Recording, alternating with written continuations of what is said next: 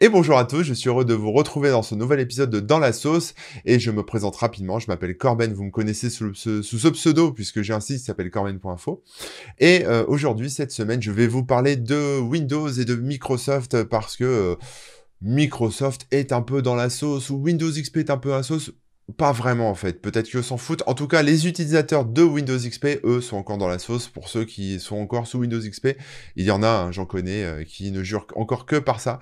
Euh, pour vous raconter un peu la blague, euh, il y a quelques jours, on va dire une personne anonyme qui se revendique de la communauté des Anonymous a mis en ligne sur 4chan une archive sous forme de BitTorrent qui contient dedans du code source relatif à Windows MS-DOS, etc., etc.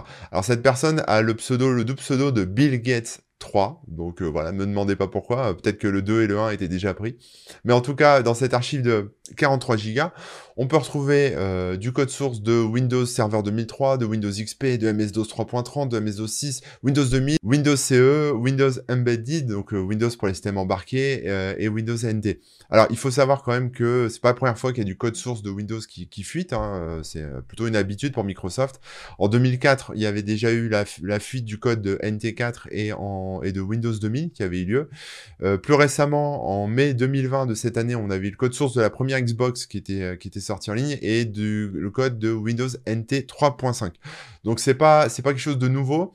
Il faut savoir que euh, ces fuites seraient a priori en provenance d'un gouvernement ou euh, d'un organisme de recherche plutôt académique, hein, parce que évidemment euh, euh, Microsoft accepte de partager son code source avec avec ce genre d'organisation, donc des gouvernements pour euh, quelque part autoriser à, distribuer Windows euh, dans leur pays, ou aussi euh, bah, pouvoir faire de la recherche sur des vulnérabilités, des choses comme ça, avec des, gens qui font de la recherche fondamentale en termes de, sécurité, etc. Donc le code du code Windows, c'est pas quelque chose d'extraordinaire, hein, c'est quelque chose que gens ont, donc ça peut arriver.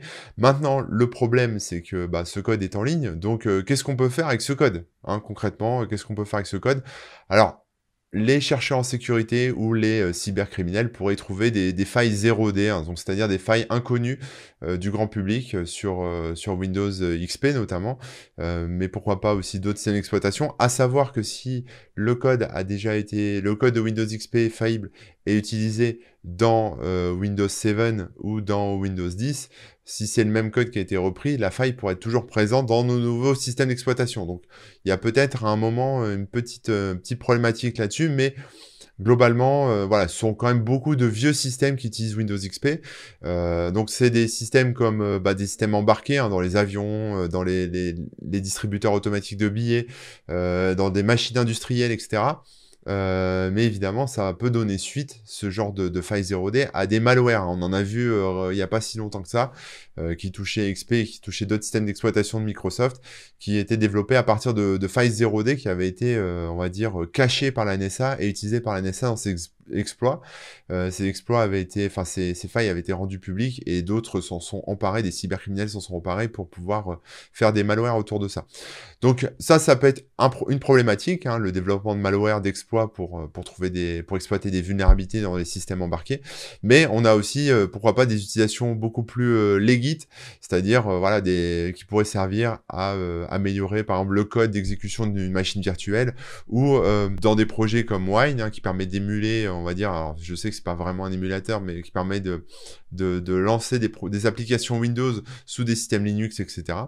Et puis, euh, et puis voilà, alors ce leak pourrait donc en provenance d'un gouvernement, euh, d'un organisme de recherche, ou pourquoi pas de chez Microsoft, hein, on n'en sait rien, peut-être que c'est chez Microsoft que ça a fuité, on n'en sait rien, en tout cas Microsoft ne s'est pas encore exprimé sur le sujet, mais ce qui est intéressant, c'est de voir un peu ce qui a été trouvé dedans, qu'est-ce qu'on a pu y trouver de, de fou et de formidable pour l'instant dans ce code source, eh bien vous allez être un peu déçu. Moi, j'étais un peu déçu. Euh, pas grand chose. Hein, euh, voilà, les chercheurs en sécurité ont trouvé qu'il y avait des clés euh, de signature pour des certificats relatifs à NetMeeting à l'intérieur. C'est une application de, on va dire, de communication de Microsoft, de, de vidéoconférence de Microsoft. Donc voilà, on pourrait potentiellement signer des certificats à ce niveau-là avec avec ce qu'on est à trouver dedans.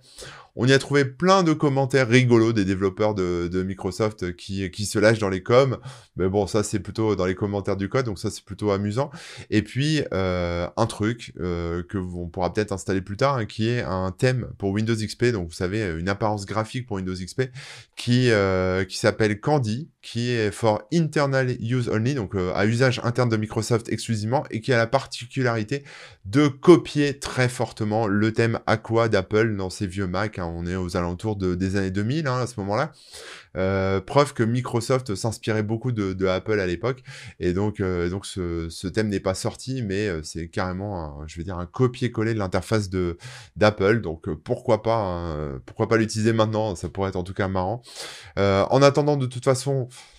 Voilà, en conclusion, si vous voulez, sur ce hack, c'est rassurez-vous, c'est pas très dramatique. Évidemment, s'il y a du code de d'XP qui a été réutilisé dans Windows 10 et qui a des failles dans ce code, bon bah potentiellement ça pourra peut-être ouvrir à de nouveaux malwares sur, euh, Windows 10 ou Windows 7.